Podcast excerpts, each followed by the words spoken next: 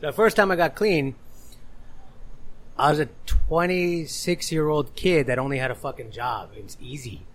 All I had to worry about once you get out of rehab is showing up to work and not using. This time, when I went to detox, I was a 40 year old man with two businesses, 50 people that depended on those businesses to feed their families, my own family of fucking four kids and a wife.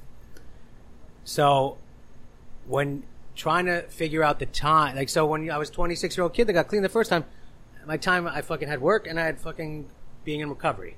That's Right. it. As a 40 year old man with all that other stuff going on, I had to figure out work, family, recovery, fucking, you know, everything else that I had going on that goes along with work, family.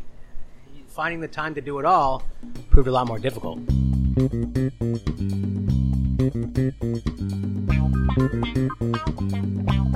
The moral of the story today is that Yo-Yo is making a hard comeback.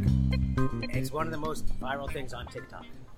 Welcome to the next episode of Pan Con Podcast with me, your host, Michael Beltran, and our Hall of Fame guest, one of the originals. Can we call him one of the originals? I mean, he's definitely one of the original Hall of Famers. Definitely. uh, Now everyone thinks they're a Hall of Famer because we have given you the title of Hall of Famer, and then everyone just wants to be like the Danny Serfer himself. Well, if I remember last time I was here, you said mine was mine was the most listened to one ever, even beating out uh, Ed Reed. I mean, at that point, we had like 12 episodes. No, no, no. I mean, I'm big in Salina, Kansas. But you guys are Yeah. you guys are worldwide now. We've been on episode 100 for like three years. Every week, I'm like, is this episode 100? What are we on now? Th- um, this might be 111. oh, I was 111. going to say, let me cater 100. One, it's, now you're going to have to cater 200, sir. You we could do like a 125. I'll do. You're try- really trying to get it in? That's Trying to do good. get- do one eight one eighteen. Eighteen is a special number in Judaism. Is it a special number? Yeah, it means something. I don't know what it is, but I just Oh, we're not sure, right? We're not totally sure what 18 means, but it's a It- special it's like a thing, like and, and like a bar mitzvah. When you give get Jewish gifts, you give in increments of eighteen. So you give like, you know, like sixth grade or seventh grade uh, birthday parties. I was always giving kids eighteen dollar gift certificates to the Gap. What does one do with an $18 gift certificate to the Gap? In 1992, you could probably buy a pair of jeans. Yeah, not anymore. I think I, you know, like I was today years old Did when I I, just make my figured out. parents sound cheap? No, well, no, maybe I don't know. You said ninety two, so that gives a good like perspective, right? But the whole the fact that Yo Yo is making a comeback, and we only bring this up because Danny Serfer today did not, I repeat, did not grace us with the presence of his gold bearing yo yo that he did the first time, which actually was the reason on the panel when it was discussed that got him into the Hall of Fame. Well, if I can be honest, I lost like 50 pounds, so I'm wearing like skinnier jeans now. That's great. So the yo-yo wouldn't fit in the pocket. Oh man, listen, you know, probably you can always make it fit. Okay, you can always make it fit. Um, that's really the reason why these jeans, the yo-yo, would be a little uncomfortable to wear. Do you really, really remember nothing that you wanted to talk about? No, I remember stuff. You do? Because I remember. mean, you know, like the whole like I don't I don't know if we need to go back and rehash like your story because we already did that, right? Well, I have I have a news. I have a new part of the story. Well, I'm just talking about like career. Oh, no, no, no. Where No. you, I mean, you could tell the people again because now we're not only big in Salina, Kansas. There's other people that actually listen to us. Shockingly, I'm not totally sure where they are, but Nick knows. I was hoping to have some pew pew pew news. Yeah. but I don't have any leases signed. No. Oh no, was- Lisa's signed. No, when I was listening to that episode with Giorgio, I was very jealous uh, and hopeful that when I got on here again, I would have something to talk about. So But there can- are so things- Go, pew there- pew pew meow. That's so. Can we re- can we keep that forever, please? can we just? I, I want to always keep that. But there are things working. we have some stuff that we're working on. Yeah, And um, how how are Mignonette and Blue Collar? they're doing well. You know, we still have a lot of good fans uh, from before the pandemic that are supporting us, and it seems like we made some new ones.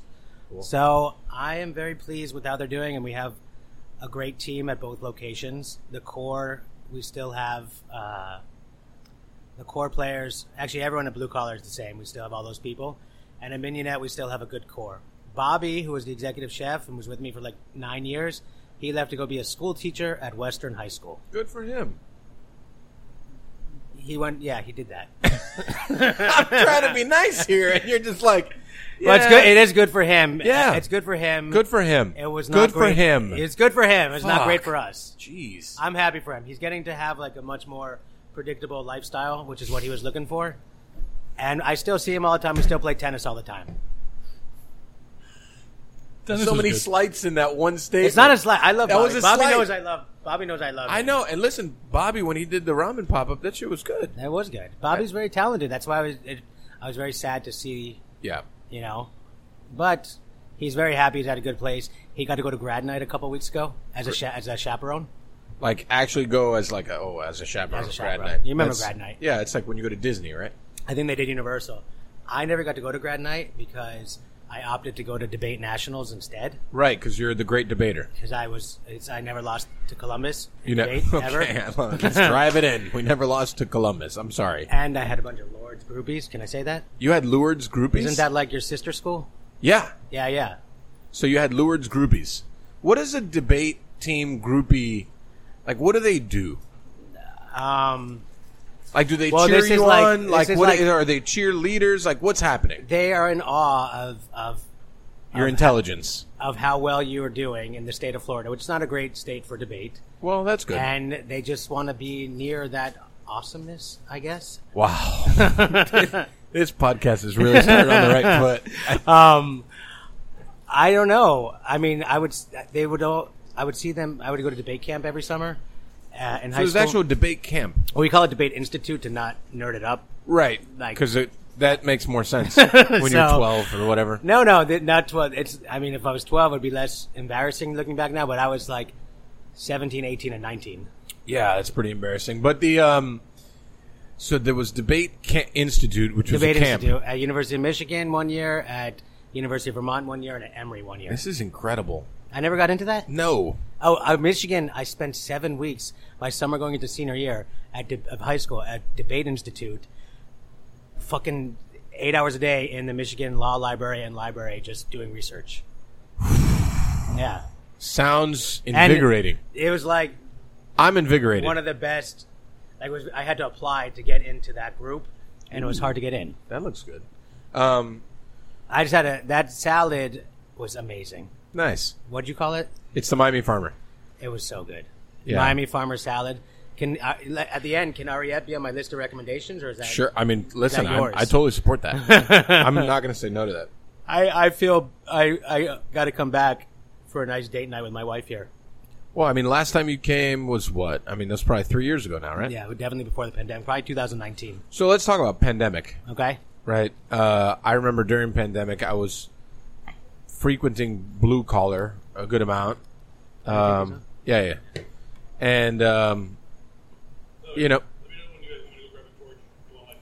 heard, Oh, I'll defer to Mike. and then um, you know, post pandemic, what was your feeling? I love that you went to blue collar so much. That I did, me- I did. Yeah, that made me feel good. Um, about my feeling about you going to blue collar, or just in general. In general, Oh. I mean, reopening. Oh well, the pandemic. I mean, the struggle. The struggle was it a uh, internal struggle for you? Did you have problems with like? I Obviously, got- we all had problems with staffing, so that's like an uh, like an already tired conversation. But I think internally, like, what were your thoughts on the reopen process?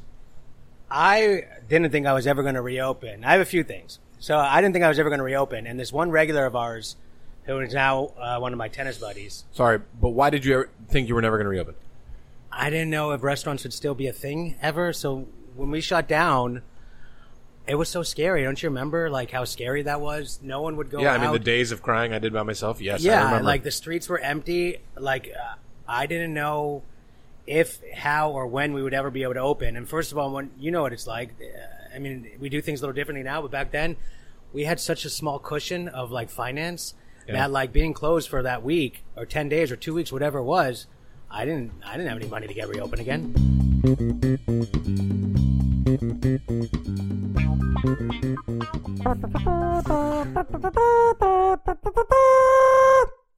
Thanks to our sponsor, Aganorsa Leaf Cigars. Aganorsa leaf is renowned throughout the world for its signature flavor that possesses all the great attributes of Nicaraguan terroir, along with classic Cuban aroma and flavor. Aganorsa Leaf is pleased to announce a brand new edition of Guardian of the Farm, Cerberus, named after the mythical three headed hound that stood watch at the gates of Hades. This exciting new Nicaraguan puro uses 100% Aganorsa leaf tobacco and is wrapped in Aganorsa's new Corojo 2012 cover leaf, which adds a level of complexity to the blend, adding light spice and a rich, smooth body to the blend. When you smoke one of our world class blends, you will experience the difference between ordinary tobacco and Aganorsa leaf. That's why we say our leaf is our strength. Learn more about Aganorsa leaf and use their store locator and find a cigar shop near you that carries their products at www.aganorsaleaf.com. The two of us smoke Aganorsa leaf cigars often. We also offer them to a lot of our guests, like, for example, Dave Arvello, who every time I post a picture of a, a Cerberus mentions to me in my DMs or in a text how cool the band is, which it actually is a pretty slick looking band. Um, but also, I just want to note, little personal anecdote here, so it's not all totally straight up red. I can say that uh, Michael Beltran will absolutely not only vouch for the quality of Aganorsa cigars, Yeah. but you met a uh, Miami legend and handed him an Aganorsa cigar. I did meet uh, a Miami legend. I was smoking nearby Alonzo Mourning, and we had a conversation about cigars. And he handed me one of his, and I went inside. I bought this exact same cigar, and I handed Alonzo Mourning this Aganorsa cigar, and I said, "Try this. Thank me later." I mean, if that's not an endorsement, I don't know what is. AganorsaLeaf.com. Thanks to our sponsor, The Barrel. This is a barrel style cooker you've heard a good amount about on uh, the podcast. I was able to use it a ton in my yard and loved it. It is a unique design, a conversation piece, and most importantly, at least to me, an easy to use cooker with loads of capacity for ribs, chicharron, chicken, cheese, fish, burgers, and that is just a list of the stuff that I was cooking all at once in a cooker not much wider than I am, although I'm pretty wide these days. Mike, not long ago, we took some time during a podcast to cook with the barrel in the garden behind Ariete. So tell listeners about uh, all of that while I roll some footage of the cook for the video people. very intrigued by the design and how like the actual chicken was going to come out. I would have loved to actually cook more than one thing in there, but the chicken came out delicious. It was very quick too. And we only didn't cook more because it was just the two of us at that point. So Just the... anyways, I think about it too, like the home cook that's going to cook this, and maybe they have four people at a table, maybe they have six. Like you could cook a good amount of things because we also cooked some veg on there on the top grill, and then we cooked the chicken underneath it. You know, the vegetables were delicious and they cooked incredibly fast, uh, and the chicken itself was delicious. We used a whole green circle bird, um, truss tied, and just hung that thing, and it was really, really good times. get all of the information that you need and of course buy your own barrel at barrelthebbq.com barrelthebbq.com and use promo code PANCON10 that's p-a-n-c-o-n 10 for $100 off A hundred dollars. of your order when you buy the barrel A hundred dollars. A $100 You know, I saw a the barrel. kids, at- the kids call it a, a c-note I I saw the barrel at a place the other day. oh yeah that's right you sent me a picture Yeah, and I was telling everyone around it that was looking at it. I said, "Don't buy it here. buy it. don't you- buy it online. be a and dummy. hit pan con ten, and you're gonna save yourself a hundred bucks." Don't- I said, "What?" I said, "Yeah, do it." And they were Don't like, be a sucker and then the kid just run ran out. Oh, man. he just ran straight out of the store. peeled out in his car Yeah, straight to you know. Uh, yeah, yeah he was on it. Barrel barrelthebbq.com promo code PANCON10 for $100 off. C note. Introducing the newest line from Drew Estate Cigars. 20 Acre Farm is a complex, refined, and medium body cigar with a super oaky and cedary notes accompanied by a whisper of white pepper and a bright hint of citrus. Built at La Gran Fabrica, Drew Estate in Nicaragua using a velvety, and I mean velvety, Ecuadorian Connecticut shade grown wrapper Under that wrapper is a sun-grown Habano binder and a filler blend of Nicaraguan tobaccos from Esteli and Jalapa in perfect balance with the opulent and majestic Florida sun-grown leaf. Florida sun-grown is also the name of the farm where that tobacco is lovingly grown and harvested by Jeff Borshowitz, who's the guy you see in this video playing behind us, uh, on his pristine 20-acre plot of land near the central Florida town of Clermont. I have actually been to that farm along with plenty of other cigar tobacco farms in Mexico, Central America, and the Dominican Republic. And what Jeff, who by the way is a very nice guy, there's actually a cigar box signed by Jeff hanging on my wall. Uh, what Jeff is doing there is super legit. Uh, so it's always cool to see products like his, which is the only premium cigar tobacco grown in Florida, um, in products from a company like Drew Estate. Plus, 20 Acre Farm being a Drew Estate product means it's the creation of master blender and Pan Con podcast guest Willie Herrera. Support our guests and sponsors. Get it online. Ask your local cigar shop about 20 Acre Farm by Drew Estate. Learn more about Drew Estate and use their store locator to find a cigar shop near you that carries their products at drewestate.com. That's right. I'm probably going to smoke one of those right now. I what are we waiting for?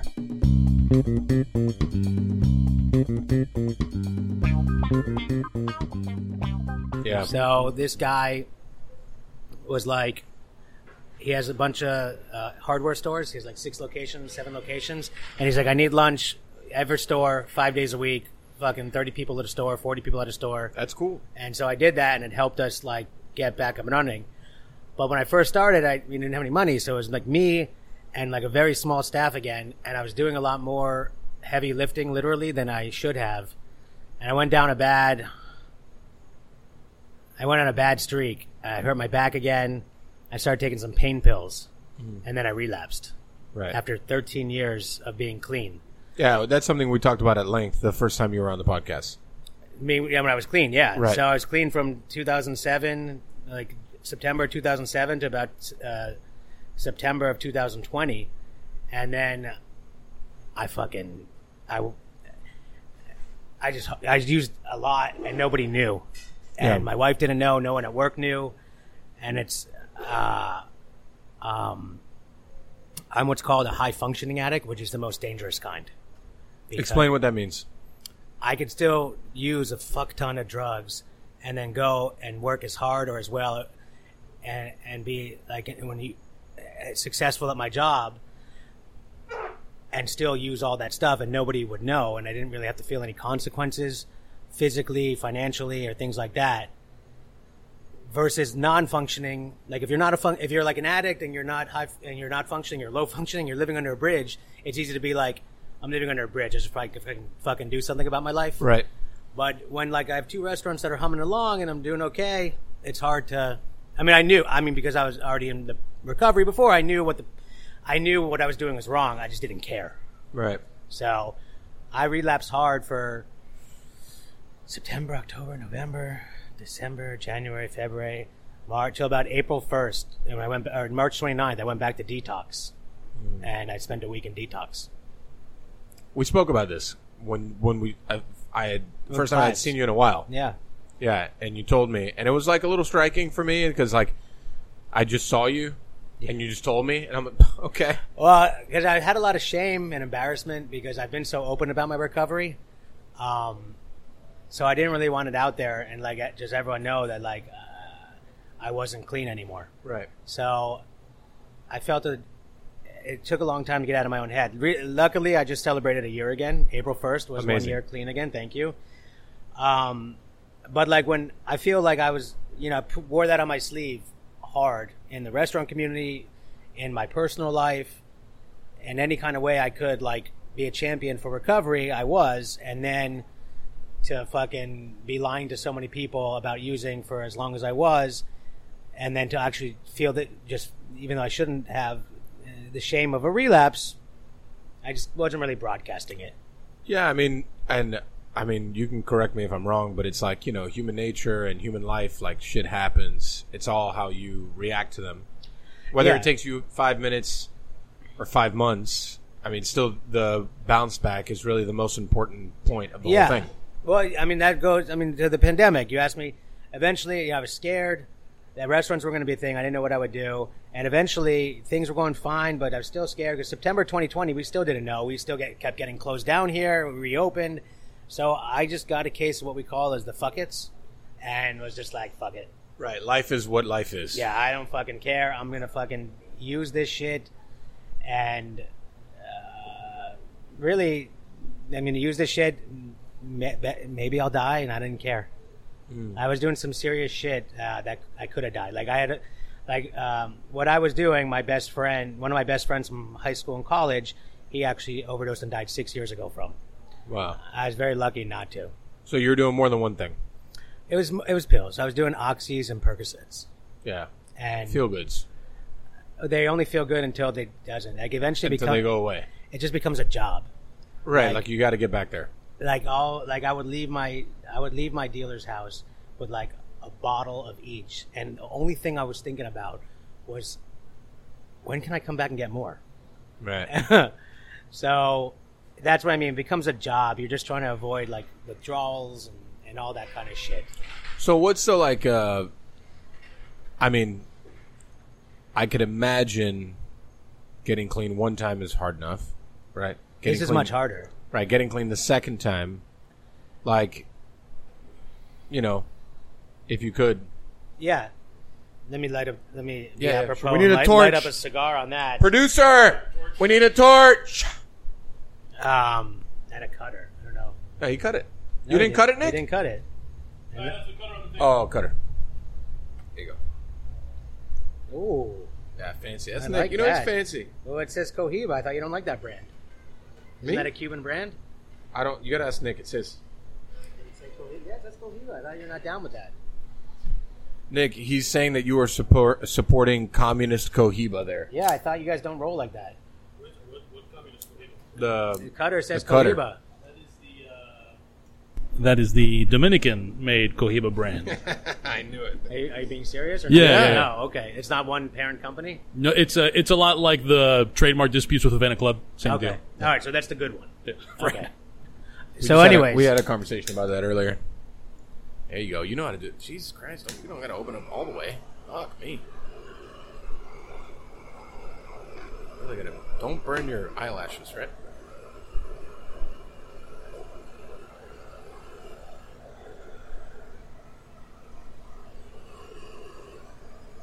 These are what are we smoking here? Uh, that is Drew Estate, 20 acre farm. Drew Estate. Good stuff by Drew Estate, Wait. twenty acre farm. did I leave the plastic on? No. Oh shit. I think you did. You A left the bit. plastic on. These Oh, are actually fuck. like pretty complicated. Yeah, it's got like another. It's got another outside. See, look, you got to pull her all off. There you go. All right. You're back. Great. Mhm. All right. So oh man. All right. The first time I got clean, I was a 26 year old kid that only had a fucking job. It's easy. All I had to worry about once you get out of rehab is showing up to work and not using.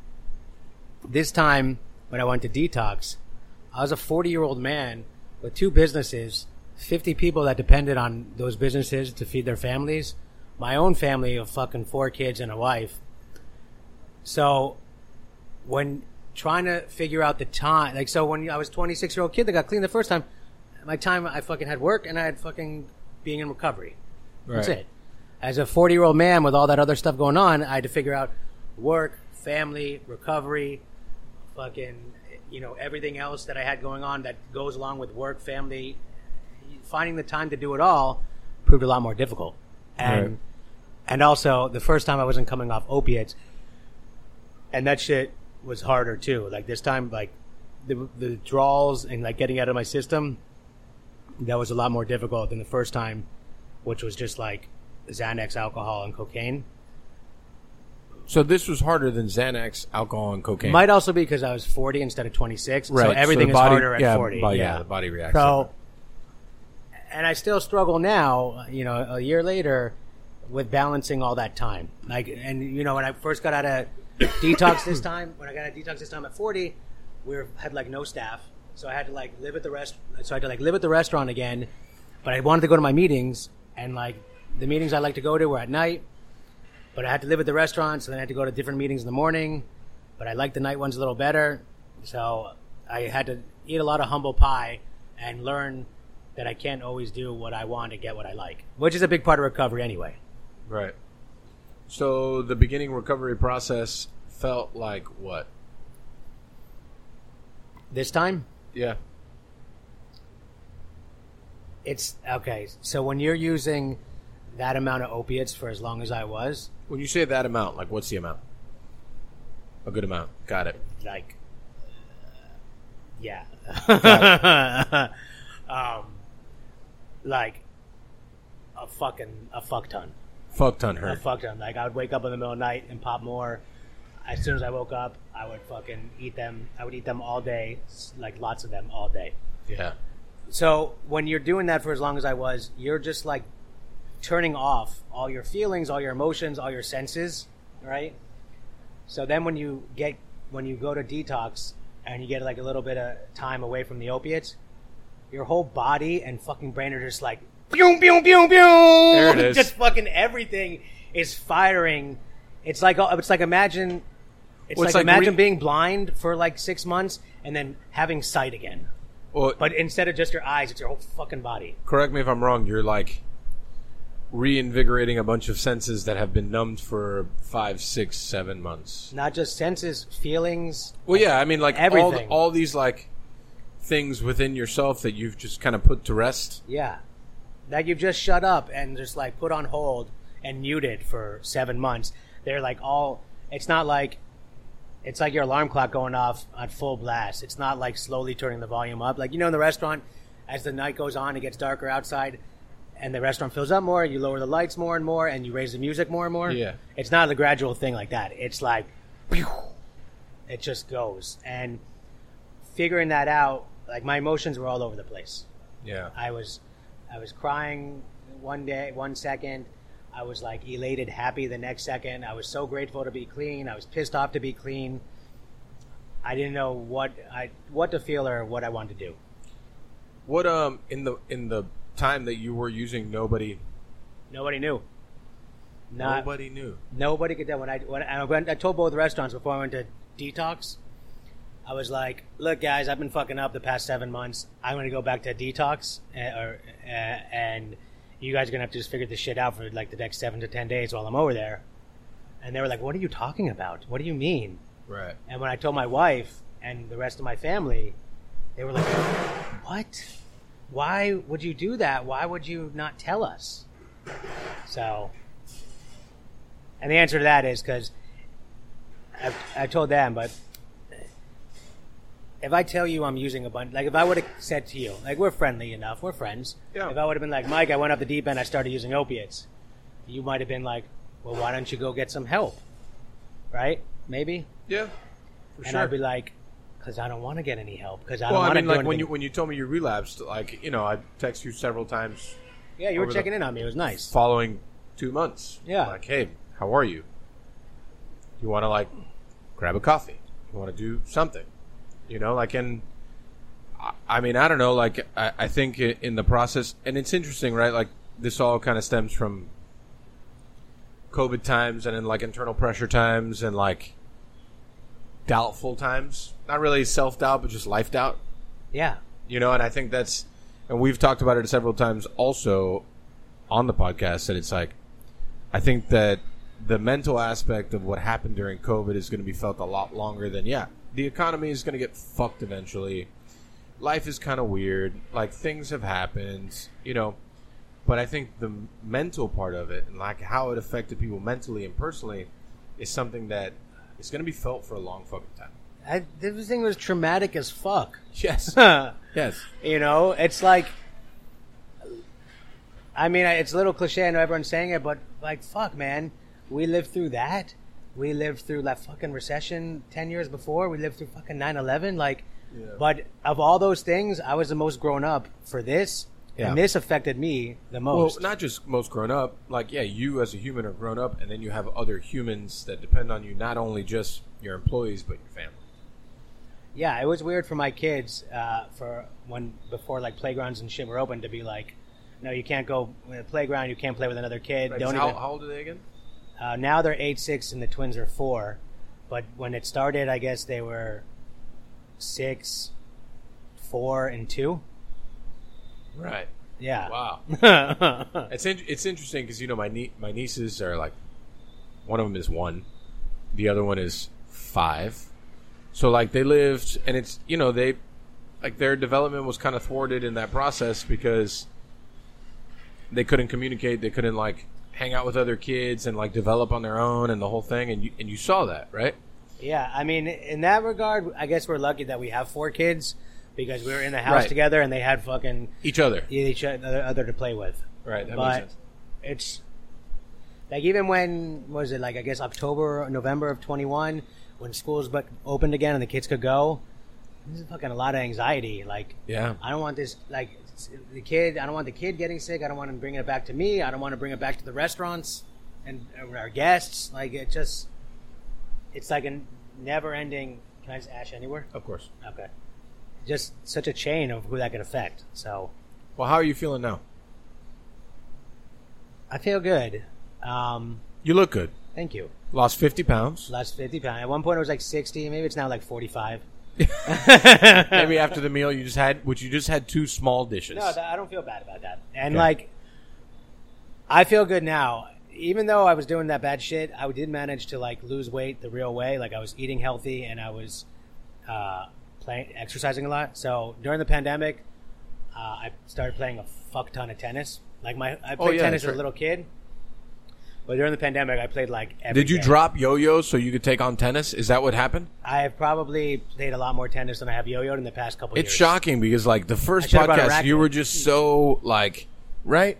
Remember? No, Nick's not even with us. Um, I'm, I'm, I'm here. What's up? yeah, no. It, the first podcast, it was like you were so excited to show us the yo-yoing. Is that a word? Yo-yoing? I mean, you're asking the wrong guy. The, the that a expert word? is.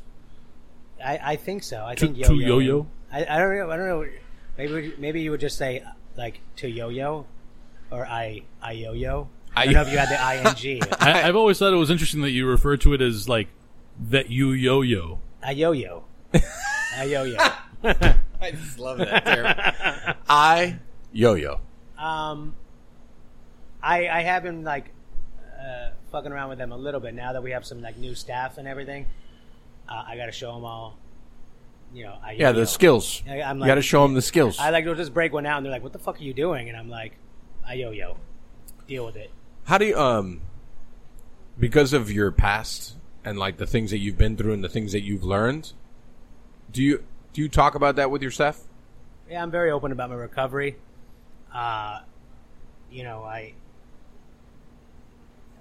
I, I, I do it just so people can get to know me better, and also, Yeah.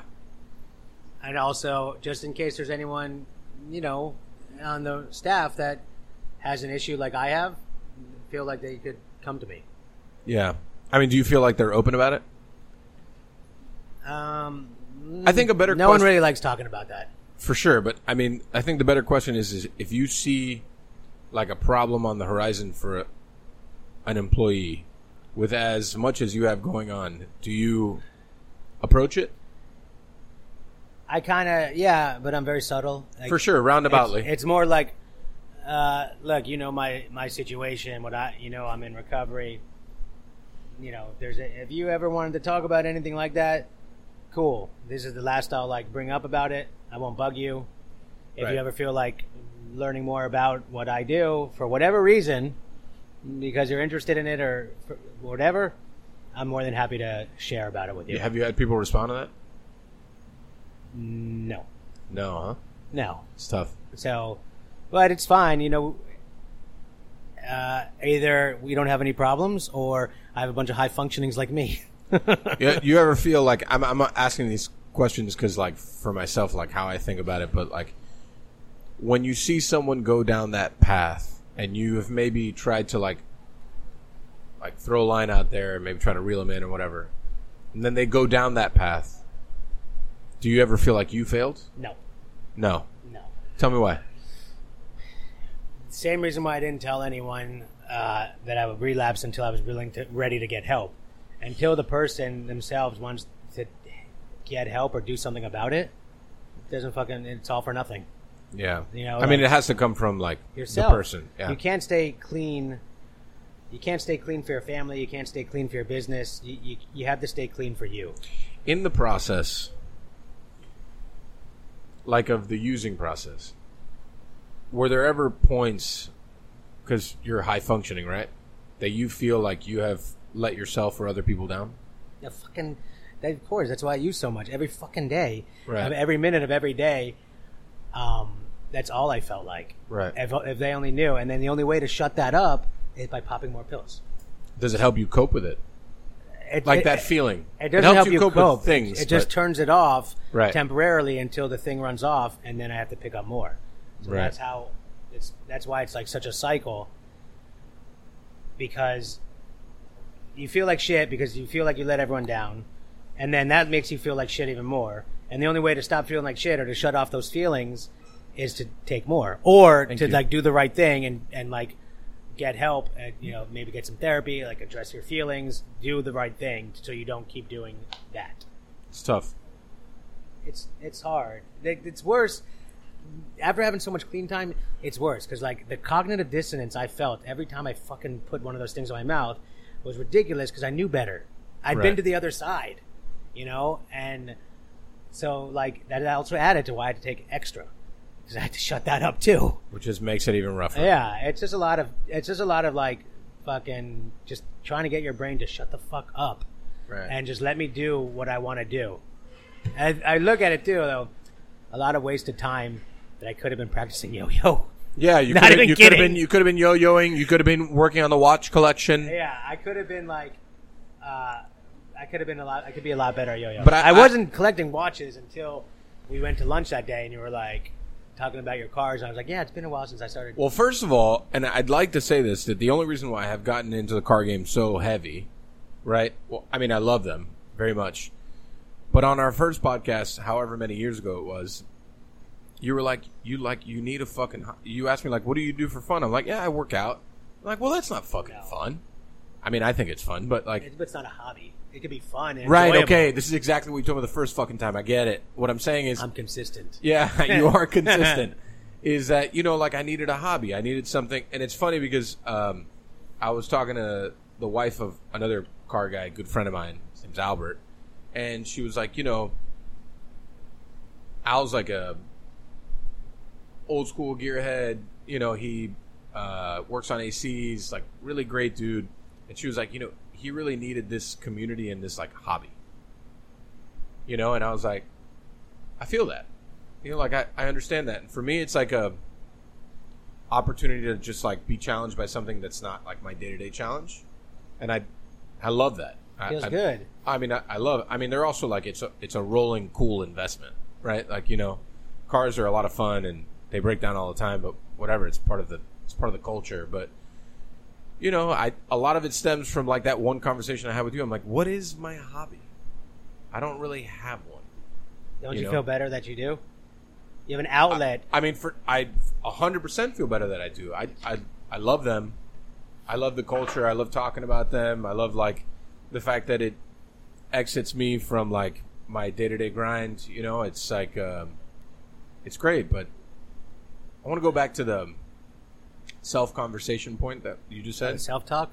Yeah, self talk. Self talk is tough. It's. I, I, I like my whole existence is self talk, whether it's in the kitchen or when it comes to using or like you know playing a lot of tennis now. Like tennis is so full of self talk.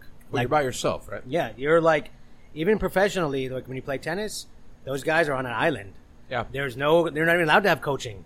You know, you you can't talk to your Oh, coach. you're not allowed to have coaching. There's no coaching during tennis match. No shit. You're literally there on an island by yourself, full of your self talk. When, when whatever you're saying is what's going to give you the mental edge or not. Wow, I didn't know that there was no coaching. No, I mean you have coaches, but not during play. Hmm. Like you can't like under switch over when you're changing sides in the court. You can't like get a little pep talk or like a yo go to his fucking Totally on left corner. Yeah, Wow, it's worse than being a pitcher. Yeah. Pitcher, you go to the dugout, you can talk to the coach. Right. Yeah, Interesting. Yeah, I mean, I, I've I've learned that in the last like year, like post COVID, I don't know, it's been a year year plus, I guess, right? Um, in this post COVID COVID world, self talk is heavy, man. It's like, did I did I make the right move here? Did I do this right? And it's like, man, so many fucking days. It's just like I sit in my bed, staring at the fucking ceiling, like, man, and just talking, like Uh, to myself. this is. I try the best I can to fill it with positive self talk. It's tough. And but like, so you know, yeah, positive stuff. But I'm not like pat myself up like, oh, you did so great, you're so awesome. But more like, I'm so grateful that we made it through COVID. I'm so grateful that I have a beautiful family, a great team at the restaurants, restaurants. I'm grateful that all my friends' restaurants made it. Uh, I'm I'm just try and be in, full of gratitude Yeah, yeah. more often than not, and it's like because I can get stuck in my head and be like, man, you know, I wish I had a bigger restaurant. I wish I had a liquor license. you know, I wish I had like a bigger staff. I wish I had a nicer car. I wish I wish whatever. But and like that can I I can easily focus on all the things I think I deserve and don't have, or I can fucking be like grateful like of everything I do have and all the opportunities I have with my family, with my restaurants. Like, you know, fucking 10 years ago when I started Blue Collar, I never would imagine I could take a fucking Wednesday night off and sit at a friend's restaurant where he has the night off too, or at least not, not working the line at the time, smoking a cigar, doing a podcast. Right. That would be like absurd. So, like, I could think, yeah, like, you know what? There's a fucking like, hundred thousand dollar AP watch I would like to get, which that would be nice. But I'm like, you know what? Sitting here with Mike and Nick smoking a cigar, hanging out, is also really nice, and I'm grateful to have that opportunity, and I'm just as happy doing that. I think like the self talk for me, it's never like I wish I had. I'm, I think where I'd pull myself out is like I'm super blessed, right? You know, like there's amazing things that have happened. I'm very fortunate. Have amazing people. It's like it's always the decisions that you make along the way. Like, may, maybe I should have done that differently. Maybe I should do this. Maybe I should think about this differently. And it's like a lot of self conversation that's like hindsight is twenty twenty and then it's coming like this at the end of it you're like well you already made the call And you made the right call. You made the best call you could at the time you could have made it with the information and abilities you had. right hindsight is 2020 always you know and it's like uh, maybe if i would have done this differently if i would have done that and you know i think as like um, the situations grow in our profession you're responsible for so much more that maybe you may not touch every day. You know and it's i feel like that's where self-talk comes for me you know? So like in well it's kind of similar right? Like what do i what do i use to quiet the demons yeah you know like i drink you know definitely not as much as i used to but i i drink you know and i it, it just it mutes things. It maybe slows down a conversation that would be more prevalent. You know what i mean? And i i so i understand that not to that extent but i definitely do understand it. My my self talk gets me is like I see I see like people I know posting all the time, like from their restaurant kitchens all the time, and I'm like, fuck man, maybe I should be doing that more. Like so when I'm at home with my kids and my wife, and it's like a Friday or Saturday night, I'm not at the restaurant. I'm like, fuck, I feel so guilty. I should be at the restaurant. And when I'm Oh, I at the feel that. fucking restaurant Friday or Saturday night or whatever, I'm like, fuck, I, w- I feel so guilty. I should be home with my fucking wife and kids. yeah So, or like, you know, I see some fucking amazing dish that you created. I'm like, fuck, I can never come up with something like amazing like that. Like, by the way, that farmer salad, the Miami salad, Miami farmer salad, yeah was one of the best things I've eaten in a very long time, if not ever. That Thanks. was that was ridiculous. That salad, like you know me, I'm normally not. I normally like to shit on super foo foo fancy shit, and that salad looked like that, and I thought I was gonna like just be polite and tell you how much I liked it, but but that salad, even though it, it, it looked amazing and looked like so pretty, I didn't want to eat it, but it delivered on taste. Yeah That was mo- most my a lot of my problems with stuff that looks like that is it doesn't deliver on the taste. It looks like amazing, but lots of times it doesn't taste as amazing as it looks. That delivered. what, what I love about like that whole, and that's amazing to hear because today is actually the first day that salad's on the menu. I mean, there was a farmer on the, the menu yesterday. It was just different than the one that's on the menu today, and it's because Oh, that's awesome! So one day I'm going to come back here, hype up that salad, and it's not going to be on the menu. no, it'll be on the menu for at least ninety days. That one, a whole ninety, yeah, ninety. a whole ninety days. Oh, that's that's a long time for us. That salad was So Cre- I'm not going to get that salad back again. You will. You just need to come back I'm in the gonna next fucking three tell you months. I'm coming and I want that salad. You're That- like, oh, it's out of season. I'll be like, "Uh, all right, you can find you can find a bad version of it.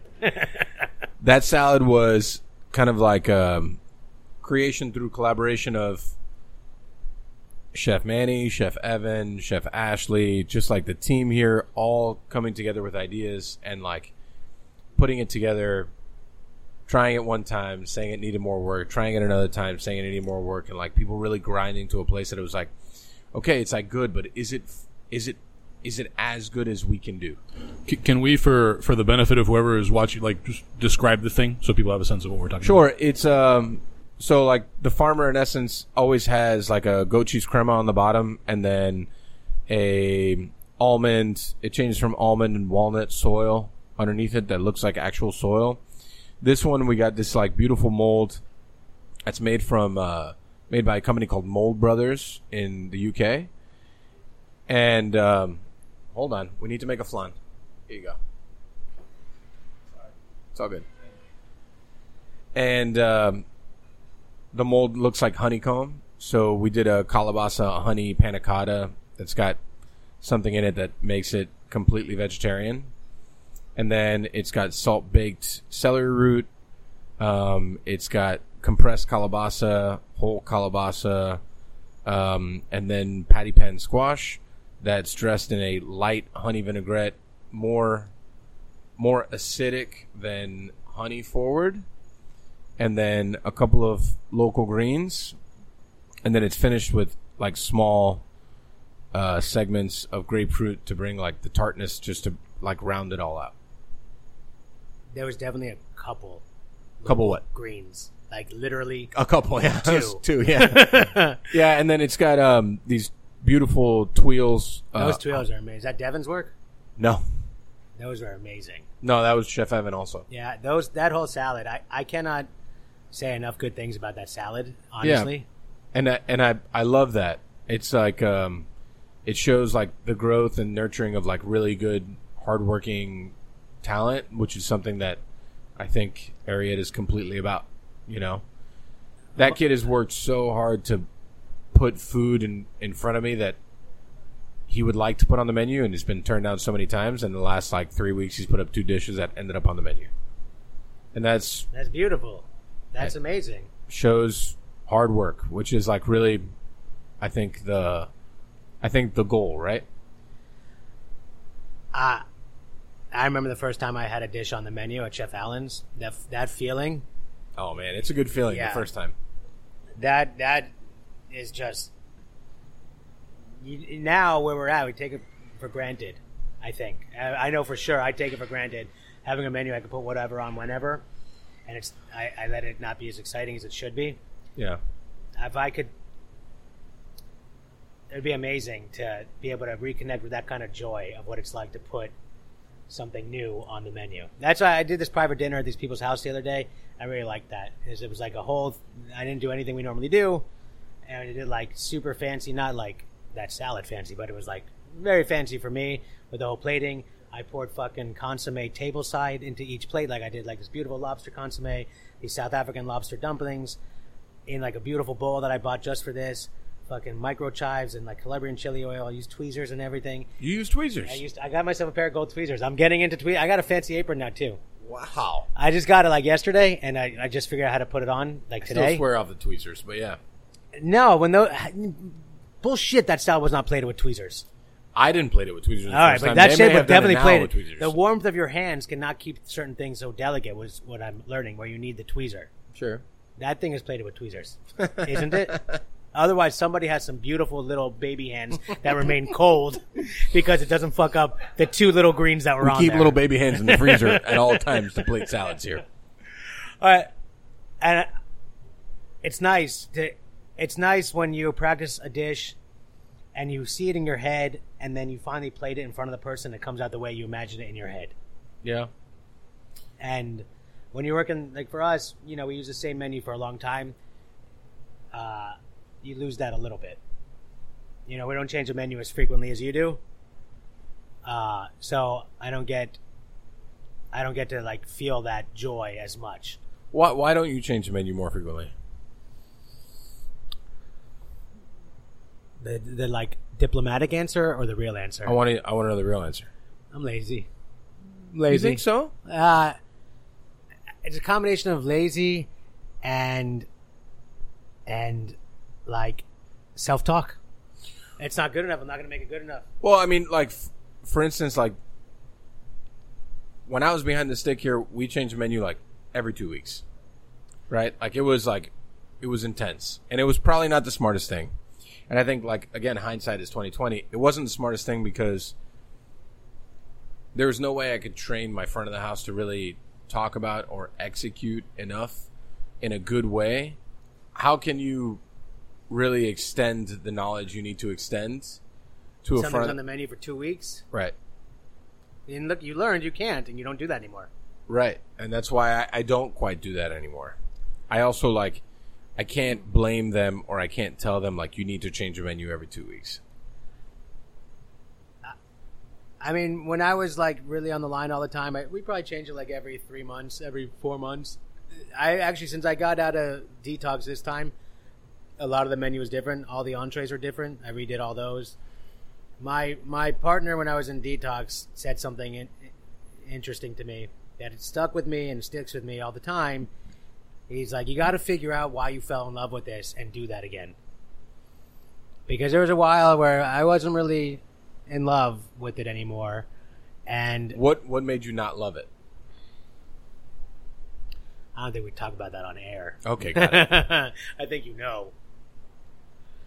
I mean, I don't know, like the the things that make me fall out of love ever is the structure and the non-romance part, which is like business, right? Like business Yeah, that's part of it. The non the non romantic parts of it. you know like those are the parts like the functional parts like you have to act as the pillar so the business can succeed which is not sexy it's not romantic a, a, a large part of it is is that, and just like the frustration with just like the struggles of what a restaurant is like. Fucking this piece of equipment broke down. This person didn't show up. Fucking the vendor shorted us on this. The vendor came late. All of those things or I forgot to do this and I didn't send this check out, or his check got lost in the mail, so now the fucking we're listed with the state and we can't order any more wine, even though we sent a fucking check and the post office lot, whatever. Uh, uh, exactly what you said. All those non-restaurant things right that fucking come in and cloud that. You know, we are a very small operation. Like I do, I do all this back end shit. I do all the payroll. I do all the bill pay. I do all the like accounting. So Oh, can I hide behind that as my answer of why I don't change the menu as much? Because I have to do I all mean- that back end shit too. That- i mean that's totally fine because that's real life shit All right, I'm going to add that to my answer got as it well. added Yeah, I'm adding that. Um, so I'm going to take away. I'm going to rescind lazy, and I love I'm rescinding Rescind- lazy and going with like I have to do all this other back end shit. So my time gets a little limited. sure Um, so yeah, exactly what you said. Like working in a restaurant, fucking producing food, expediting, working with a great team of people, and you're humming, and it's fucking awesome, and you're all laughing, and you're having a good time, and food is flying out of the kitchen. It looks good, it tastes good. People are like beyond happy. You can hear the roar of the dining room, and they're like enjoying themselves. There's people laughing over here. There's people falling in love over there. That's awesome. Fucking love that. that's romance That's romance. right But like, fucking uh, going home at like eleven o'clock and having to process the payroll by like midnight. That's not romantic. no i know so trust me i know that's that that that made me fall in love. So Ryan challenged me. He's like, "Go fall in love with the restaurant again." And like, you could do whatever you want with these restaurants because we didn't know if restaurants would still be a thing ever again. So he's like, "Do whatever you want. Fucking if it fails, who cares? Restaurants probably won't exist anyway." So, and then I just started like fucking around with flavors again and like getting in different pieces of fish and fucking around with. i those. remember i went for that Oh You yeah, told me Yeah. yeah I think you had the striped bass. yeah Yeah, we got sea beans on there. That's fancy as fuck. and at the time we had salsify, but the salsify was coming in too inconsistent to keep. Fresh i do point. love salsify I though. love salsify. I love having a new cook who never dealt with salsify before. and like what are Peel these it, twigs peel it, and not let him use gloves. oh man you know, you get I- that rust on your hands for days, it's well i mean it's always nice to mess with new cooks or like, eh, you know, that like though that salsify and stinging nettles are my favorite things to have new cooks. I mean, but do you even think stinging nettles are good? They taste like fucking sweet spinach. I just don't. I don't even think that they're fucking good. Like, I don't understand. Yeah, stinging nettles are good. I think a better question is: Are fiddlehead ferns really good? I'm sorry. You're right.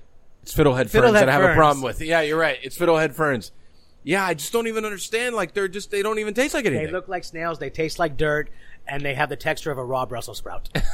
like winner, what a winning dish! you know, like I think the days that like I I obviously there's days of like self doubt and there's days like fuck man, like this shit sucks. So many not to use like a boxing term, but like it's a bob and weave consistently all the fucking time between all the shit that gets thrown you thrown at you on a daily basis. Like, yeah. Even at the level that we're at, a piece of equipment goes down, like something happens, shit like just uh, anything, right? I can stand in that dining room when it's like full and I feel I feel full. Yeah, I, I feel full. I feel full of like just enjoyment and like this. This is why we did this, and then on top of that, to see a stable of like really hardworking, mature, caring young cooks from CDC down, just like really care so much about like a thing that I created a long time ago, way before six years ago and like they love it as much as I do. Maybe not quite as much, but they do love it. You I'll know, give and, give them time. yeah, I mean, and and that's okay. Like just the fact that they care, even a little bit, to me means the world. So to stand in there and to feel that, I'm like, okay, like my. There's like a, it's a thing that I say all the time, and actually, it's funny because like Vetri put it in one of his books that he's like, when he eats a good piece of food, like a good, like a good dish, he feels like wants to like let out like a little yell. And there's certain moments in restaurants that I feel like full in my shoulders and in my chest, like it feels special. You know, it feels like real. I feel that salad about that. That salad. I I I eat out a lot, and I never feel. I rarely feel. Not that I'm some big harbinger of taste or anything. I never just take this with a grain of salt. But when I go out and I unexpectedly taste something that looks amazing and that tastes way better than I was expecting it to, that I feel like exactly how you're saying. It's like it, it, it re-inspires me. It makes me it makes me believe in the romance again of restaurants. Yeah, you know, You know, like it makes me believe that the romance and not the business.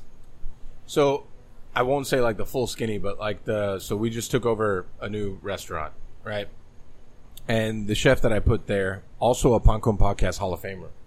I'll add, and we'll at a later date we'll talk about it more. But um, we're working on this real weird, interesting dish, right? Like he wanted to do this uh, what he called yakamein, which was like a a play on like New Orleans version of like gumbo flavors and a ramen. I'm like, ah, I it's like that. It's it's like I saw that picture. it's weird, but like I'm super into it, right? And I was like, well, let's do it with let's grill oxtail super hard, give it like smoky flavors, and like put it in there, and let's make the the broth, and let's put like dashi in it, and all this stuff, and it was cool. So like yesterday, I had I was telling you earlier, like my middle week is always like super long days, like 9 a.m. all the way to like one, and it was like middle of the day, and I was like, it's on my schedule. I'll be there at X time, and we're gonna put together this dish and like the whole thing. And like I love this dude. He's like a brother to me, and it, it's great to see him like cooking again. He took some time away from cooking, so Someone I know.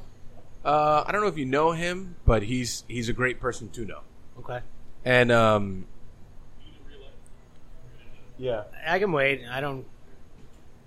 and um, He's You know- still on, even though he's not there. yeah, and we're putting it all together and all this stuff, and then played it. Looked super dope. How'd it come out? Because it looked super dope. It was fucking delicious. Yeah, And that looked really good. and I'm like, and we're putting it together, we're plating it. I'm like, you know, you feel good. You think it looks good? I'm like, he's like, yeah, I think it looks great, whatever.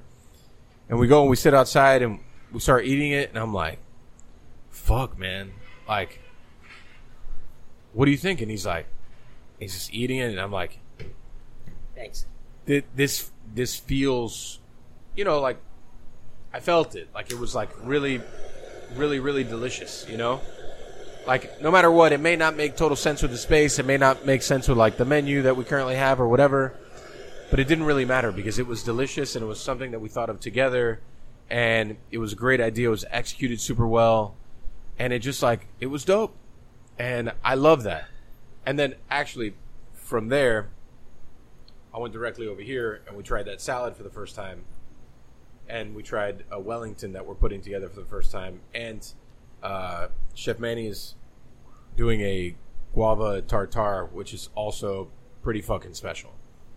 And it was like, man, I just like all the bullshit, all the stuff. I'll deal with all that stuff so we can keep doing shit like this every single fucking day. That's that is romantic sounding. Yeah. And love it. when we talk about it on the podcast like this, and we're not, and like the the day is pretty much over. It's it's easy to say, Yeah. and then tomorrow when you fucking wake up to fucking twenty emails and five te- hundred text messages about all the reasons that take away from that. Yeah, but I think But yeah, like, mean- yeah and no.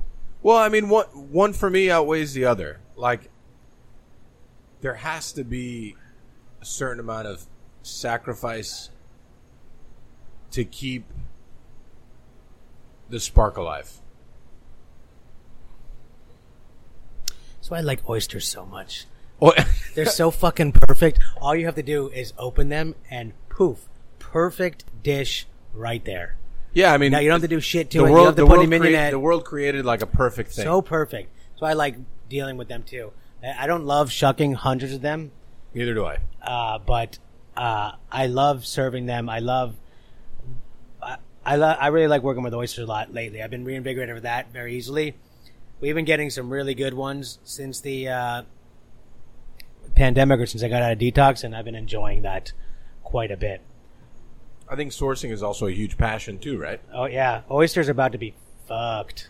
Are they? hard. Yeah. So like, it takes two years for an oyster to get to size to sell. Uh, a lot of these guys on the East Coast, two years ago when no one knew if restaurants were going to be a thing, a lot of them them not did not get planted.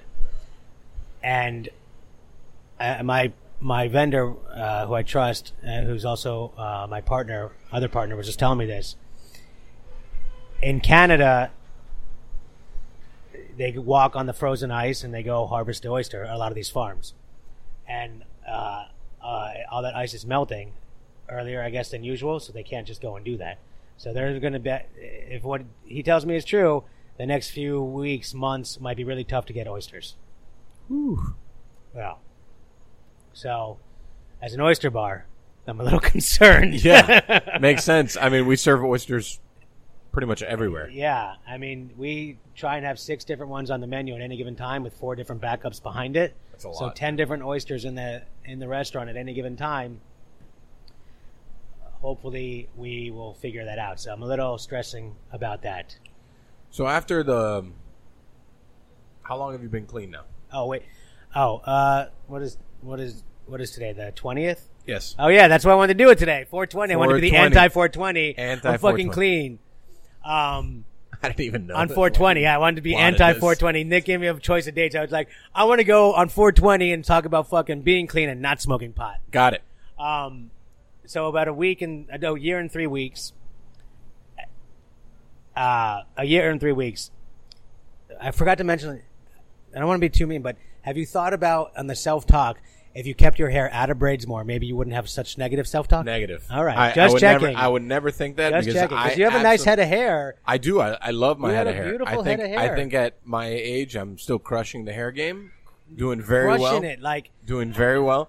So. Like I'm balding and thinning like a mofo. I think here. you look great, man. Oh, thank you. But I it's- think the hair actually looks like a little more full than it did before. It's it's thinning though. So like me, it's like Why why are you would laughing you? so much, man? Why would I? Why would Oh, you? wait, hold on. I wonder why this fuck face is laughing so much. There's a 1000% chance that I take all of this hair talk and make it its own clip. okay, that's totally fine.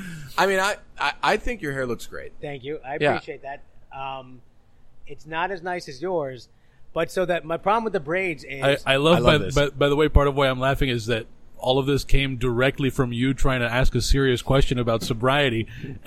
Hold on, there are other important issues to bring. Um, and like you- when you braid it, you could see like your scalp, and like you know, guys like me that are thinning and balding were like, "Fuck, don't look at my scalp. Let me comb it over and shit." And you're like there with this beautiful head of hair, just flaunting it. Look at all this scalp I got. Yeah, I love that. Well, listen, I've been braiding my hair since I was 15. This has been like this is this didn't happen overnight, and uh, apparently I've heard rumors of people asking like, "But what's up with the braids?" Listen, I don't need to ask for permission. I I'm totally like 100 percent okay with doing whatever the fuck I, I like want, that. and I like my braids very much. I also like the fact that I could still grow long hair. Oh, now you're rubbing it. Now that's Absolutely, that's I'm, I'm rubbing it in. That's some I, shade. Like I could there. listen. I have a lot of good childhood friends from the age of like 12 and 13, not crushing it so much, and that's totally fine. listen, they do fine with what they got, and that's okay. I feel like I'm totally good still, still rocking the braids. Fair enough. I'm not. Listen, if I get to the point that you know, I don't know if anyone ever saw like uh, interviews with like Jerry Rice at towards the end of his Yeah. career, right? Like when the braids started like mid head, you know, you know, like I won't, you I won't it, yeah. totally get there. That's why, like when Jerry Rice was playing with like Seattle, uh, the Seahawks or whatever, he had like right here. Was it? It was uh, Jerry Rice or Chris Carter, one of the two of them. I don't remember. I think Jerry Rice had the uh, Jerry Rice definitely the braid one you're talking about. one of them, a legendary receiver, that it was starting right here, and it was like, you know, it's time to let go. Maybe just like you got like half the head is already bald, like just do the whole thing. But while I got it, I'm gonna use it however the fuck I want. You're not in any risk of, uh, of losing it. You know, my my I could probably braid my chest hair, and my back hair. my my wonderful and very stoic 92 year old grandfather still has a full head of white hair, and I'm hoping that Is that your that's like, grandfather on your mom's side? Or yes, my Okay. mother's side, and that's my hope. No, I, I, that I'm thinking I'm not headed in that direction. I just hope I can keep the weight off when I do go more bald, because like Yeah, you don't want to fat and bald. right. Is not. It's more like a can't be all cartoon. three. It's, it's a I can't be all three. Like I can't control short. I can't control bald. But you can control weight. I, that's what I'm saying. I can control Yeah, weight. can Out of the control weight. three, I can control one. I think you could rock bald. as long as I stay uh, not so fat. I don't want to say thin because I'm not thin, but uh, We're husky. You and I, were husky. yeah. Well, you're you're not. I'm a little more husky than you are right now, but I find I'm I'm okay. I'm very like okay with where I'm at. Like during the pandemic, at my peak, I was like fucking 240 pounds and like a five six height. I saw this one picture of me and my kids, and I was wearing this. We were in North Carolina in like a freezing cold river, so I was wearing this like blue. I don't know, like maybe what divers use. I don't know. It's like fucking blue and skin tight, and like I don't know what you call that material, neoprene. Okay. neoprene. That, that seems like a bad idea.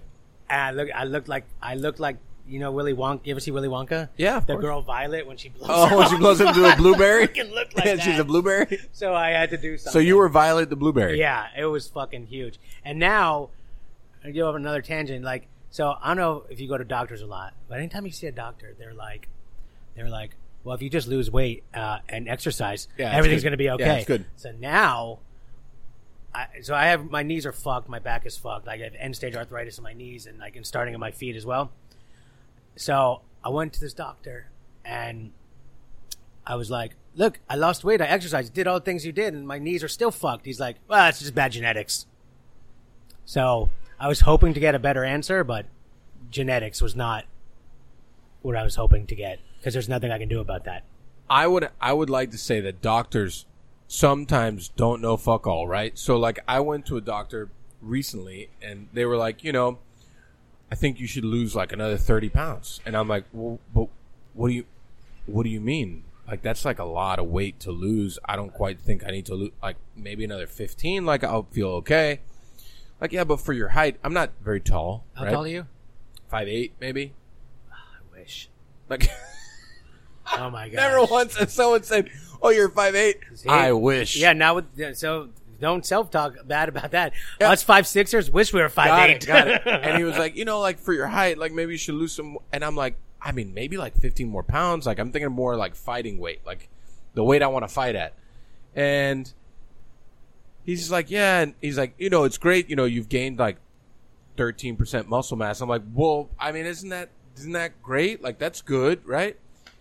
So sometimes I don't totally trust the whole like the doctor knows best. That's what I was saying. Like they said, lose weight and fucking exercise, and everything will be okay. And here I did that, and everything's still not okay.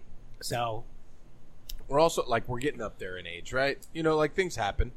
yeah, I wish I could like when I see my kids or like anyone else like bend with their knees. Yeah, it's I nice, get right? so jealous. Yeah, oh my it's a gosh. nice time. Oh my gosh.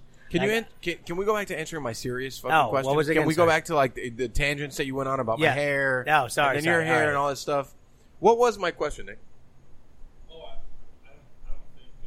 I don't think you really got it out yet. I thought, yeah, I I, interrupted you. You were at, you started asking me Yeah, how yeah. long I'm clean now. Okay, so you, you've been clean for a year and three weeks. A year and three weeks. All right. Um, Well, a year and 19 days. how do you feel? A year and three weeks in. Um, I feel great most of the time. For me, I have this like thing in my head. Oh, so I'm finally over the fact that I I had 13 years and now I don't. Okay. Right, so I'm finally over that fact. But getting to one year clean is huge. Like for me, one year means a lot. Like sticking with something and something as challenging as as recovery Right. for at least one year, it means a lot. So like a lot of times we have this expression, and it's like, well, look, go stay clean for a year, and then if you don't like it, you can go back out there, you know, and go back to using. Just see what it's like. Maybe you'll like it. And to be honest, the first time I got clean in 2007, that fucking first year I was miserable. I fucking hated life. This time I was miserable the first like three months, two and a half months. But then since then, I've been pretty cool. I've had a good handle on on my feelings.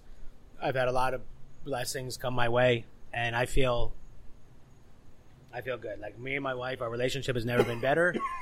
we go out on a lot more dates now. You know, we make more time for each other. Like we try. We've gone on a few trips, just me and her. We try and like have stuff to do and interests that aren't just like you know our kids. So we try and really have a healthy relationship where it's husband and wife and not just like uh, you know parents Right. and that that's been really great i think i'm a lot stronger of a manager and leader at the restaurants now than even i was ever before um, you know i'm able it's much easier now for me you know when you have to have that difficult conversation with a with a with an employee Yeah.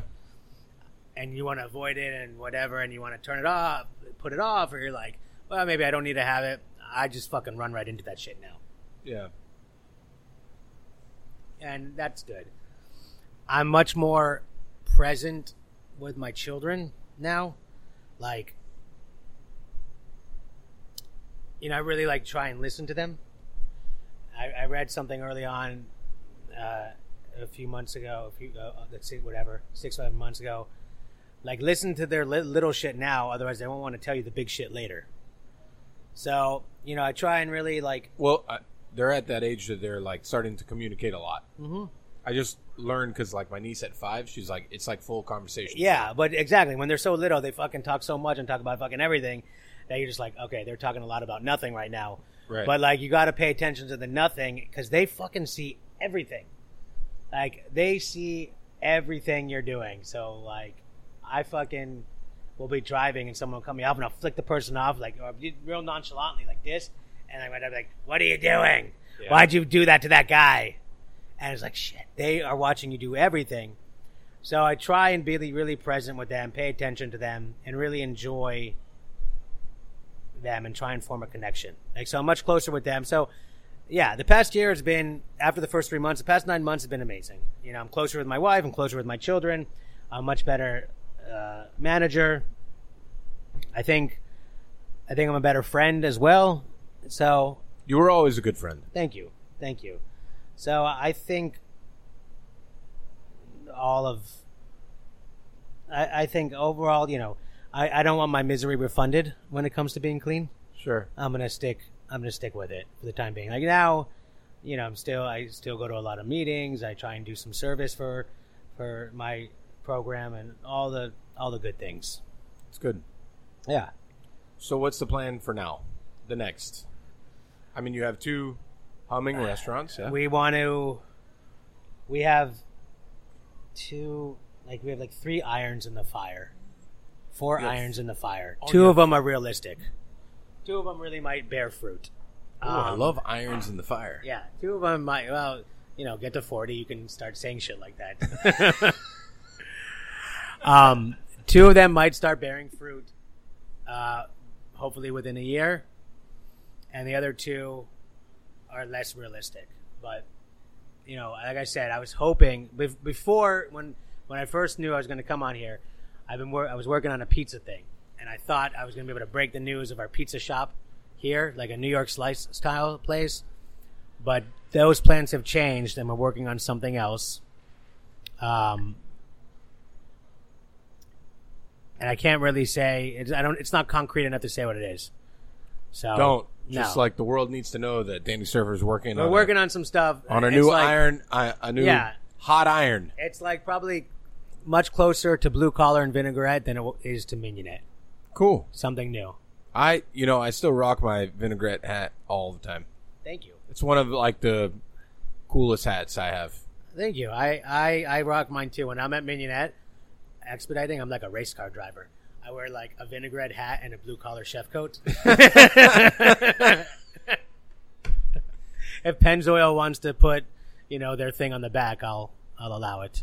Yeah, I mean, you know, like the vinaigrette concept in total, like I really, I really enjoyed. I really loved it. I thought that it was like super dope. So Me too. Um, that was starting to actually do okay, and then the pandemic. You know, a lot of our business with that was corporate catering for all these office buildings that nobody ended up being in because of the pandemic. and a lot of them still aren't there. Yeah, so that that was that was that would have been the most challenging thing to keep going. For sure. So, we winding down? Was that where we're headed? Seems like it. Nicholas. I mean, I'll leave it to the How? captain. Oh, of the, captain how of the do ship over here. I become a sponsor? How can I get Blue Collar and Mignonette Oh, I mean, talked Nick- about Nick- Nick as is- a sponsor for the That's program? at uh, ads at dademag.com. Yeah, that'll be uh that's a conversation for for off air. We're gonna sidebar that Yeah, we'll conversation sidebar for that. ads and but stuff I would like that. But I would like that. I hear all these. I hear their commercials sometimes How are the commercials? long. It's you're not wrong. They're long. They're long. I listen to a lot of podcasts. Yours are yours seem long. Yeah, we need to control ourselves Do we need to control ourselves? a little bit. No, When, they're when, fuck- when you they're- come over, when you come over to record uh, the Liberated podcast, we're going to record a couple of ads, and we'll do it in a more yeah, disciplined. they're they're long. Oh, This is I don't, great in feedback. case you ever noticed, I stopped being a Patreon because Here we go. when the pandemic happened and I didn't know if I was going to ever make money again, right. I stopped it then. That because- I mean, but I, I could have started picking it back up. But it's you don't need to explain yourself. all right. I love that. I don't want you to think that like I was like fuck those guys. No, we we will accept uh, All Patreon dollars. Yeah, i- if if uh, if you prefer not to come back in, what we can do is tell people uh, that they'll get exclusive photos of your braided chest hair. Uh, You want me to lift up my shirt? is, that, is that on? oh, oh, shit! Look at that. There it is. There's is. the chest there. This is a Pan Con podcast first, ladies and gentlemen. I just, I mean, fla- definitely sober. I just flashed Mike my chest. Yeah. You just- and the world. And And all- all 22 if it that ma- listen to don't this. feel bad though, because I also I was also a Patreon of uh, YoYoTricks.com, That's right. and I, I stopped with them as Oh, well man. because Yeah. of the pandemic. Patreon, uh, Patreon's an interesting place. Um, so yeah, if we if we want to get into the wind downs, um, uh, Danny of all people knows knows the drill as a listener and former guest. But we'll start with our parting recommendations. You can recommend anything that Okay, you think I got, people should I got a few. read, watch, uh, and as many as you want. Okay. So if, Well- if if you get them ready, we'll start with you. Let me start with that fucking salad at Ariete. You gotta go get Cheers it. Like shit. That like- that I like was this- I like where this is going. that was amazing. Like I I The just got back from Philly and ate a whole bunch of cheesesteaks and hoagies, which are like my thing. And that salad was the most enjoyable thing I've eaten. It, probably since I got clean, actually. Again, Wow. That was amazing. I'm gonna remember that salad and be pissed when I come back and it's not on the menu. Just come back within the next ninety days. Second, um, I've been seeing them for fucking ever, but it was like ah. But these On shoes, that Swiss company On, I don't know if you know Spelled O N. O N, but it's like written weird, so it's like hard to see, see that it's On. Well, uh, yeah, well, Just th- take your shoe go. off. That's perfect. There it is. See how it's written all weird? Doesn't look.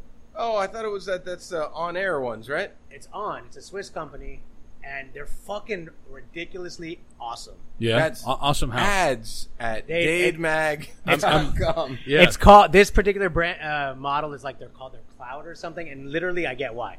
It Look feels how like good you're ad walking could on a be. cloud. yeah. I, I I am on my second pair of Allbirds. Auburn. And Oh, Not happy with it, honestly. check out on. I, I. They're also uh, one of my favorite tennis players, Roger Federer. He's like a partner in the company, and he's Swiss. I trust him with shoes. Yeah, and also you know I, I do collect watches, which I didn't get to go into too much, but a lot of the watches I like are Swiss. So, All right. but on shoes, I cannot recommend them. Like my wife just got a pair, Ryan got a pair, I got a pair. I want to get pairs for the kids, except I'm too cheap. They're fucking, they're great. Uh, on you, so going also with the watch thing, there's this guy I watch on YouTube. I fucking watch a lot of YouTube, like dumb shit on YouTube, from Same. like roller coaster point of view videos to like stuff about watches to like mine kids playing Minecraft because my kids like have flooded my like algorithm with that. Uh, there's this guy Nico Leonard, and he's like owns his watch store in the UK somewhere called Pride and Pinion, and he's fucking hilarious. He's kind of like a big chubby guy with like a Scottish accent, and he like will rate celebrities' watch collections, and that's where he's the one who talks about Casio being god tier. So he is hysterical. I would check him out. Casio, if you're watching, that's ads at Ads Dade at He puts Mag, he like ranks all know. watches, and he puts like god tier, like amazing or class. I would buy meh, blah blah blah blah blah, trash, and then underneath trash is Hublot, which I No I'll, shit. I'll be on. Yeah, Hublot is Yeah. it's not it's no, not a good watch. No, it's bullshit. I don't We're know shit gonna- about watches. No. I just wear Casio. No, no. Well, We'll, Casio, uh, he has Rolex and Casio as god tier, and then underneath that he has like Patek Philippe, AP, Vacheron. Casio he puts up there, and Casio are amazing watches. Me But and my does wife he just have put like G-Shocks. Casio up there? Like Uh-uh. to be- He means it. He means it. Because it's he's like about like quality and reliability a lot of time, and that's and not just like fashion or flash. I've had three watches in my professional career, and they've all been Casios. I I have a dope G Shock I rock when I'm really banging out of the line. Like, Yeah. I, I like a G Shock. My wife has a nice pink one. I, I respect on the Casio hard.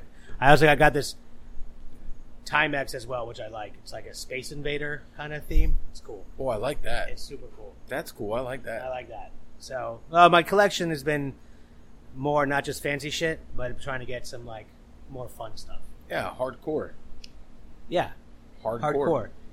Then there's this. You, you, you guys on Facebook ever? Yeah. Mhm. Facebook You know Marketplace is? looking at cars. Yeah. they have this thing now called Reels, and Oh, I yeah. think they just rip it from like TikTok or like Instagram Stories. I'm not really sure. I don't know how it works, but there's this one guy in there that I find is really funny. I think his name is Nicholas Crown, and he does like his thing is like rich versus really rich, and it's hilarious. It's like so like it just it shows like how a rich guy is kind of like a jerk, and like really rich, they're like cool. And like I guess once they have like fu money or whatever, they're just so he'll like show the same person trying to do the same thing. Like one is like ordering fish at a fish market, and the really rich guy's a total asshole to the fishmonger, or the rich guy's a total asshole to the fishmonger, and the really rich guy is like super cool, and like the benefits that being super cool and nice bear to people. So that is cool. And then I'm gonna go ahead and recommend something that I don't know if it's gonna offend Mike or not. cool. Uh, Love that. and it's a shout out to my best friend and business partner Ryan. I'm gonna go ahead and recommend the whole county of Broward. what would that offend me? um, as Ryan lives there now, he bought a home in Hollywood, and I hang out there. He's got an amazing pool. I hang out in Hollywood. There is some nice places to eat there. Uh, it's like it's, I mean I've been going to Tarks forever, like since my, it was in my mom's stomach. for great wings. But we found some other things. We found some like random fucking rotisserie chicken and fried rice place on the side of the road of the name I forget. But Broward as a whole, I've always been kind of into, but I'm really feeling Broward a lot lately in terms of uh, dining. They have Sprouts over there, which is like fresh market but good. you know, for a grocery store, they have some nice little things going on in Broward. So I'm going to go ahead and recommend Why would that offend me? because you're like uh, so hardcore Miami. Miami against the world, bro. I mean, that's true. Yeah, Miami against the world. So you know, I mean, it doesn't. I, like we I'm had not- to give Broward their own area code because we didn't want them part of 305 anymore. Listen. I think Broward does really nice work. And what? I'm not sure. Aren't a lot of your like car meetups? There's a big classic car thing in Broward. In Broward, Hollywood, Hollywood, Davie, yeah. a lot of them go on up there. So those are my That's the only reason why I hang out up there is because like there's car cruises up there. and if I I always I gotta recommend uh, uh, Macchialina always. They're just they're like uh, the way I guess like Nico feels about Casio. I'm gonna put like Macchialina up there, like Macchialina from Miami, especially on the beach. It's fucking amazing. So reliable, so good, so nice. And Mike, I, a Pirolo I like very much, like I like you. I can't. I can't agree anymore. Yeah. So You know, Macchialina is, uh, I believe, a South Florida staple. I think so. And like him and Jen, just honestly, I got to know them a lot during the pandemic. Could not be more nice. Yeah. No, Mike is great people. So Party Michael? recommendations? You want to go first? Or No, you go first. So, um, I'm gonna recommend a new song by a rapper I have recommended maybe twice now. Uh, Cold X Man, which is the rap name of uh, Coleman Hughes, who's a columnist um, at a bunch of places. Uh, he is also the host of the podcast Conversations with Coleman, uh, but he's also been rapping for a long time. He's got a new song called Forward out. Um, I don't remember whether this was out the last time I made the recommendation, but Straight A's is also another song from. I have a. I have to think that at some point all these end up on some kind of an album or a mixtape or something. Uh, but Forward and Straight A's. Oh, I turned off your headphones No. since you guys weren't using them. right. Um, Forward and Straight A's uh, by Cold X Man, which you can find on uh, on all the things. Oh, and also I don't know whether I, I think Mike, I, I think we haven't recorded since I sent this to you and saw it for the first time. Uh, Coast Contra uh, rap. I guess you'd call it a quartet. It's a four four guy rap group. Um and they're all like very clearly young, but like if you're into um, that sort of like pass the mic sort of style of rap group, like think Wu Tang, Jurassic Five, that kind of stuff. Uh, very much like in that vein. They they went viral recently with a a freestyle over the beat, and I forget whose song this was originally, but for this uh, the beat for Never, uh, and it's incredible. It's uh, super worthwhile. So Coast Contra, if you're a fan of that like uh, ensemble early 2000s 90s rap type group, uh, is great. made music after Chronic 2001. they've they've allowed music to exist after that. There is good music after that. There it's, is. It's just on YouTube where nerds find it. So my my o- my single and only party recommendation is a band called Ruby Velle and the Soulphonics. like that name. Yeah, it was introduced to me by a friend, another car community human, and um, I started diving in super deep, and it's like really pretty special. Uh, really good vibe. Like the music is my style, so it's like that old school kind of like soul, big voice with a lot of horns and stuff behind it. That would be my parting recommendation for today. Very good. Uh, shameless plugs. Shameless plugs. Tell everybody where they can Oh, find you and your come stuff. Come and visit us at Blue Collar on 67th and Biscayne in Miami. All the social stuff is Blue Collar Miami, uh, bluecollarmiami.com or bcrmiami.com. Call or come visit us at Mignonette, mignonettemiami.com or min, on the social media stuff, it's Mignonette MIA. Uh, we're doing a lot of, we're operating at a very high level right now, which I'm very proud of And then if anybody's listening to this and wants uh, any help in the recovery or struggling with any kind of addiction, feel free to email me through any of those restaurants' websites. It goes right to my phone, and I will get back to you. Uh, uh, just a quick. This is almost shameless plug slash uh, question that occurred to me while you guys were talking about all that. But um, now that we're talking about music and uh, we usually somebody usually is recommending TV shows or movies. Is there like a, a book or a movie or a anything in the world because because it's an experience that's alien to me, and I'm wondering whether you've seen something that at least came close to reflecting your experience. Oh, I'll, do a nerding out book uh, since I've been playing so much tennis. It's this book from like the early '90s, maybe '92 or '93, called "Winning Ugly" by Brad Gilbert. And Brad Gilbert was a pretty good tennis player. He's like top five in the world at one point. Never won a major. He was he ended up being a, a very successful coach. He coached Andre Agassi when he won a bunch of uh, Grand Slams. He coached uh, Andy Roddick, if I'm not mistaken. And this book, Winning Ugly, in uh, the early '90s, is like it sounds. It's like so. Brad Gilbert figured out ways to be players that were much better than him, like almost winning by any means necessary. Love Not that. cheating, like without cheating, Yeah. but just like outsmarting the guy, thinking more about like uh, just having great self talk, not getting down on yourself, or like being like a lot of it had to do what I was impressed by. Talks a lot about mise en place. He doesn't use that phrase, but he's like when you and he's not just talking. He's talking to club players, like you know people that play like local tennis courts, not pros. Like when you go and you're playing a match against someone in your bag. Have all your shit, bro. Have your towel, have your waters, have your extra shoes, have your fucking extra balls, have your aspirin, have all the shit that you need that's going to give you the best chance of success to do Mise en place. mise en place. So I appreciate that. Winning Ugly by Brad Gilbert. Now he also he calls a lot of the matches on like ESPN and all the you know networks that broadcast tennis. Cool. Uh, shameless plugs, Mike. My shameless plug is uh, obviously all the things. Insert said song. Yep. And then after that, we um, stay tuned for information on our first official attempt to do a Chugs Express, which will be located in Coral Gables, which is going to be a small storefront of basically just a Ventanita version of Chugs. Um, that should open within the next maybe 75 days. And then from there, also stay tuned to uh, all the very exciting news to Brasserie Laurel that should be opening in the next five months ish. Um, We'll be neighbors. yeah, we will be neighbors Yeah. right down the street. So I think those are all my shameless plugs. Cool. Do we Yours? want? Oh, Shameless sh- plugs. uh, yeah, shameless plugs. You can find Pan Con Podcast on all the social things at Pan Con Podcast. Give us all your money at patreon.com slash dademag, D-A-D-E-M-A-G. Also, check out the podcasts Step Into the Sandbox and the Liberated Podcast, which, uh, which I uh, host now.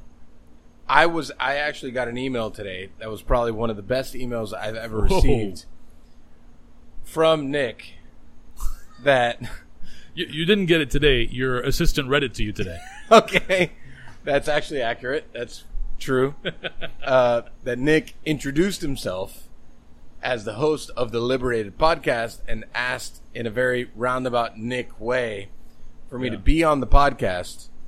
And Tati, which is my wonderful, very like patient assistant, uh, was like, "Do you think he is? He, he's got to be joking, right? Like, Do you want me to read the email that I sent Yes, you? Because I love the idea of her getting this and not understanding what's happening. she was like, "Is this somebody else? Like, I don't understand." Dear Mr. Beltran, my name is Nick and I host the Liberated Podcast. I'm writing because I heard you discussing your work as an Elvis impersonating Santa Claus. And I think that our audience would be very interested to learn more about this. This would record at my studio in Kendall, What a studio! deep in the heart of Hampshire homes. I don't know. I don't know. I'm gonna get like uh, followed by all the Pumpkin Podcasts, all the Petey the dog groupies here. Now that Yeah, I've definitely. revealed my location. Uh, recording times are pretty flexible, although I prefer to record blah blah blah. So I just love the idea that she wasn't tipped off immediately that I was like fucking around. But I guess maybe she was thrown like, does he actually want Mike on this thing?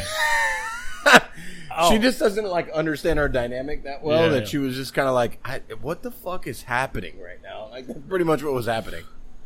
I one of the things I really wanted to talk about, I totally forgot. Are we still on? Yeah. Oh, yeah. We're listen. I will fucking challenge you to a chili cook-off any day. And Ooh. I smoke don't you. cook chili. Oh, man. then stop I fucking don't- saying that shit. Even if I it's don't sarcastic say it hipster ever. Shit. He says Chili it. cook-off I don't champion. I will it. fucking. He You says can it. make a beautiful salad like that and smoke me there. I will smoke you in a chili cook-off. That's fu- and I would love to eat your chili. Gonna get smoked. all right. I don't like. I don't cook chili. I probably made chili like five times in my whole life. Uh, Chili is beautiful. There was an an amazing. Chili is love. I think it was chili. That's a shirt. Right? chili is love. Chili is love. Chili is love. There was an amazing video that you sent me, right? Or did I send you? Oh no, the the dad who used Yeah. the canned chili. You sent that to me, right? Yeah, yeah, yeah. So it's like a dad that entered into. It's his son doing like a whole Instagram story. It's brilliant. it's so amazing. His dad is, did this uh, with a kid. Did a video on his dad entering a chili cook-off, and he used canned chili. Did he win? He won. And it ends with him with like a four foot trophy. Yeah, it was like a forfeit trophy, and then like the dad's like opening the trunk, like hiding all the cans of chili, like in the corner. It's like fucking amazing, That's awesome. dude. It was like I that would be the chili cook-off champion. I would be. I'm a member of some dumb group on Facebook called like the Fellowship of the Line Cook, and somebody posted something on there, a picture. I fucking meant to send it to you. My phone was on the fritz, and that's why I got a new one. I almost fucking didn't make it here today because of it. Somebody posted a sandwich of, and they called it a buddy, and it was the fucking two ends. It's like a real thing. She was Yeah. not lying. It's a buddy. It's a buddy. It's a real thing somewhere. Or was it a chip buddy? The chip?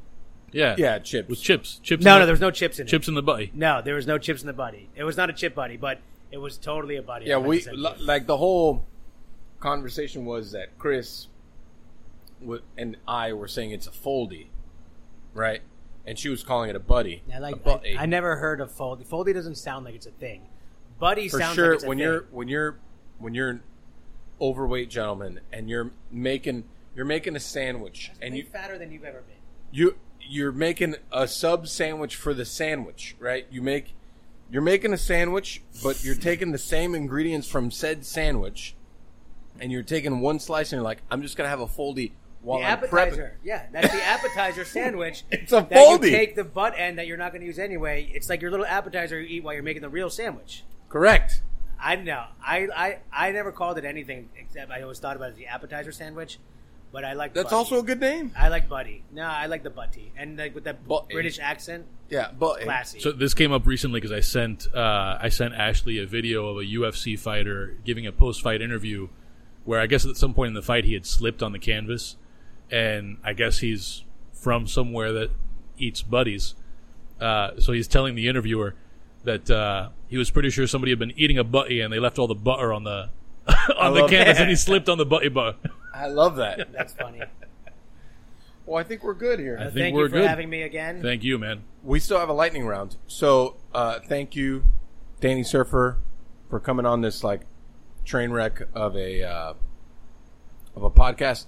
For those people that actually pay money to pay attention to the lightning round, I'm now going to ask Chef Danny Serfer five lightning round questions that I don't really know what I'm going to ask, but I'm going to wing it, and it'll be great. Very good.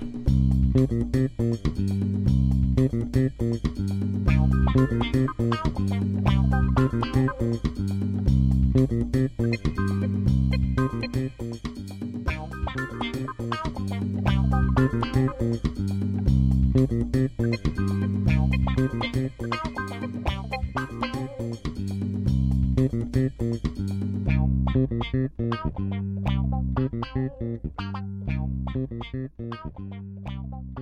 you.